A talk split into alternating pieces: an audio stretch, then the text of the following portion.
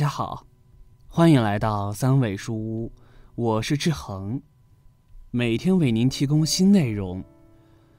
我们大家都知道，人到老年之后，作为我们的老年人来讲的话，他们最为担心和在意的事情，莫过于就是自己晚年养老这一问题，因为谁都想让自己的晚年生活过得幸福美满一些。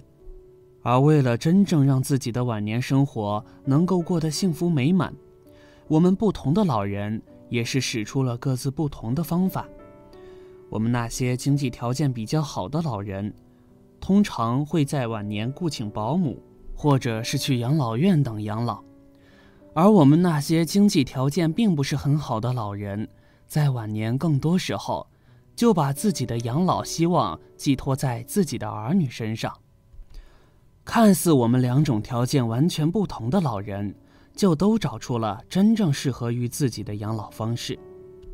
但是我们大家所要明白的就是，不管是养老院还是保姆，他们在更多时候就是一种以赚钱为首位的盈利机构。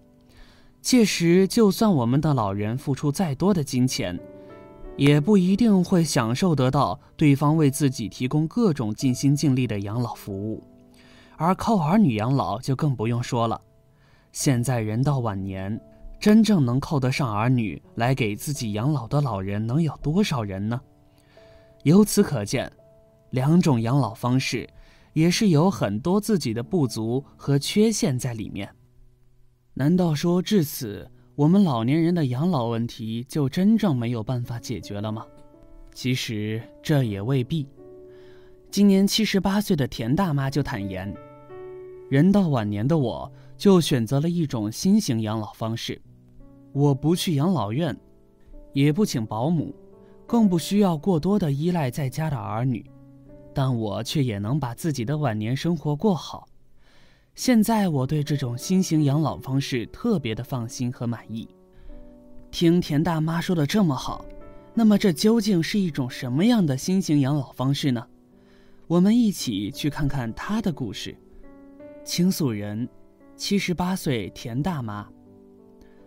我今年已经七十八岁了，我现在每月有将近六千二百块钱的退休金，我每天都开开心心的，因为人到晚年的我选择了这种新型的养老方式。至此，我自认为自己的晚年生活就是过得并不比别人差，并且我身边的很多老人。都纷纷向我予以学习和效仿。那么，这种新型的养老方式到底是什么方式呢？而我又是如何探寻到这种新型的养老方式的呢？这所有的一切都要从五年前说起。我是在五十五岁的时候从学校退休的，当时我的老伴还在单位继续上班，因此我在退休之后。我每天就跟小区里面的老人，或者是自己的朋友等人，一起去公园跳舞、唱歌什么的。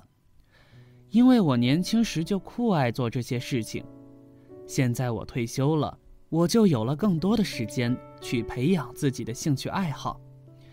而几年时间过去之后，我老伴也从单位退休了。原本我还想着，以后有老伴的陪伴，至此。我以后的晚年生活应该会特别幸福才对，可让我万万没想到的就是，这就只是我自己的一厢情愿罢了。自从老伴退休之后，我就再也很少跟别人去做这做那了，而是更多的时间和老伴在一起。这或许就是我们大家经常所说的“少年夫妻老来伴”的吧。我们俩一起买菜、做饭、吃饭。做家务等等，我们俩可以说是形影不离，感情特别的深厚，甚至于平时老伴要出去找自己的老友吃饭聊天什么的，他就都要把我给带上。他说自己无时不刻都离不开我。不过说句实话，我同样也离不开自己的老伴。我们俩的感情就是好到这种程度。可就在我七十三岁的那年。一件突如其来的事情，顿时给我这原本幸福美满的晚年生活画上了一个彻底的句号。那天我和老伴一起去菜市场买菜，老伴不知踩到了什么东西，忽然就仰面摔倒了。老伴毕竟也是七老八十的人了，结果可想而知。老伴去世之后，我整个人的精神状态就是非常的差，我把自己彻底的给封闭了起来，我每天哪里也不想去，就坐在家里默默的发呆流泪。虽然我也知道生老病死这是人生常态，可是我却没有勇气去面对这件事情。在此期间，我和同住一个小区的好友丁阿姨，每天都会来我家开导我和陪伴我。老丁的老伴早在三年前就去世了，之后他就一直一个人生活，或许是同病相怜的原因吧。之后。在老丁的各种安抚之下，我才逐渐的从失去老伴的痛苦的深渊之中走了出来。而至此之后，我就对老丁有了更多的依赖感。一天看不见老丁，我就感觉心里面缺少了点什么。当然，从那以后，老丁同样也是隔三差五的就往我家跑，他好像也同样离不开我。这种情况大概持续了两个月吧。一天，老丁又一次的来我家里串门，我就对老丁说：“既然咱俩都是好朋友，大家彼此知根知底的，而且咱们俩的脾气、性格和秉性等都非常的相似，要不，咱俩以后就以朋友搭伙互助养老的这种方式在一起共同生活吧。”当时的我这一提议，立马就是得到了老丁的赞成。后来。我就和老丁两个人共同生活在了一起。有时候我和老丁就在我家里一起居住和生活，而有时候我就和老丁去他家里一起居住和生活。由于我们俩都是女的，我们俩在一起的时候，自然是不存在什么方便不方便，或者是引来外人闲话这一说。和老丁在一起共同生活期间。我们俩的所有日常消费和开支就都是采取的 A A 制。虽然说我们俩是好朋友不假，而且我们俩都有退休金，但即便如此，我们在经济账目这一问题上面还是算得比较清楚的。我觉得我们这样做能避免很多矛盾和误会。当然，在做家务这一块儿，我们俩也采取的是一种合作制。谁擅长做哪方面的工作，谁就去做哪方面的工作，这也算得上是一种真正意义上的优势互补吧。在我家居住生活，我们俩就一起做我家的家务；而去老丁家生活，我们俩就一起做他家的家务。如此一来，我们两家都比较的干净整洁。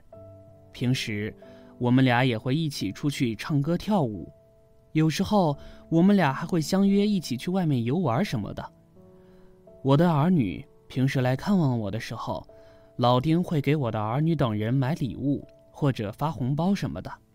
当然，老丁的儿女来看望他，我也会用同样的方式去对待他的儿女。转眼间，我和老丁在一起共同生活了也有五年时间了，在此期间。我们俩就从来没有发生过任何的矛盾和误会。不仅我们俩在一起生活的很幸福，就连我们双方的子女等人，彼此之间也相处的像是好姐妹一样。平时他们之间也会有正常的来往和走动。或许就有人会说了：“你们这种养老方式现在看起来确实很不错。”可要是你们两人在不久的将来生活都不能自理了，或者是疾病缠身的话，那么你们这种养老方式，不就瞬间土崩瓦解，难以进行下去了吗？其实这个问题，我们俩在刚开始的时候就已经完全考虑到了。如果说到时候真的到那种地步了的话，我们俩也不会就此而分开，而是继续将这种养老方式进行下去。只是我们俩会稍微改变一下方式，那就是我们会共同出资，雇请一个保姆，来照顾我们俩以后的晚年生活。我们俩当初之所以会有这么一种想法，主要就是考虑到下面这几点。我们俩如此做法，不仅就是可以不用分开，而继续在一起共同生活下去。同时，我们俩个人请一个保姆，相对来说可以节约不少的费用。而最为关键的一点就是，万一保姆对我们俩照顾的不好了，我们俩彼此之间也会有个相互照应，不是？正因为这方方面面的问题，我们俩都考虑进去了。因此，我们目前有周围越来越多老人的效仿和认可。当然，这种新型养老方式也让我们就此过上了幸福美满的晚年生活。我对此新型养老方式也是深信不疑。我决定了，在余生的日子里面，我将会用这种新型养老方式一直进行下去。毕竟它的益处和优势实在是太明显了，我没有任何理由将它抛弃。看完田大妈的故事，志恒他所选择的这种朋友搭伙互助新型养老方式，而对我来讲的话，我觉得田大妈所选择的这种新型养老方式就真心的不错和靠谱，它确确实实是可以真正做到不需要过多的依赖儿女。就是也能把晚年生活过好这一点，而且这种新型养老方式和其他养老方式相比，它也有自身更多的独特优势和益处在里面，这是其他养老方式所不完全具备和媲美的。这种新型养老方式的最大优势和益处就在于同性之间在一起共同居住和生活，可以有效避免很多伦理和道德方面的问题。两个人彼此之间不会互相窥视对方的财产什么的，两个人只会把更多的时间和精力都用在如何过好两个人的晚年生活上面。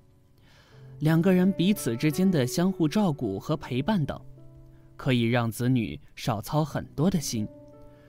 这种养老方式可以节省不少的金钱，多出来的钱，老人可以挪作他用。要是我们的老人也想选择这种朋友搭伙互助这种新型养老方式的话，那么我们的老人就一定要满足下面这些条件才行：对方即便和自己不是很好的朋友，但对方的关系也一定要和自己非常的好；对方一定要是同性才行，毕竟异性之间在一起会很不方便；对方一定要和自己有共同的三观才行。这样才有助于两个人长期共同生活。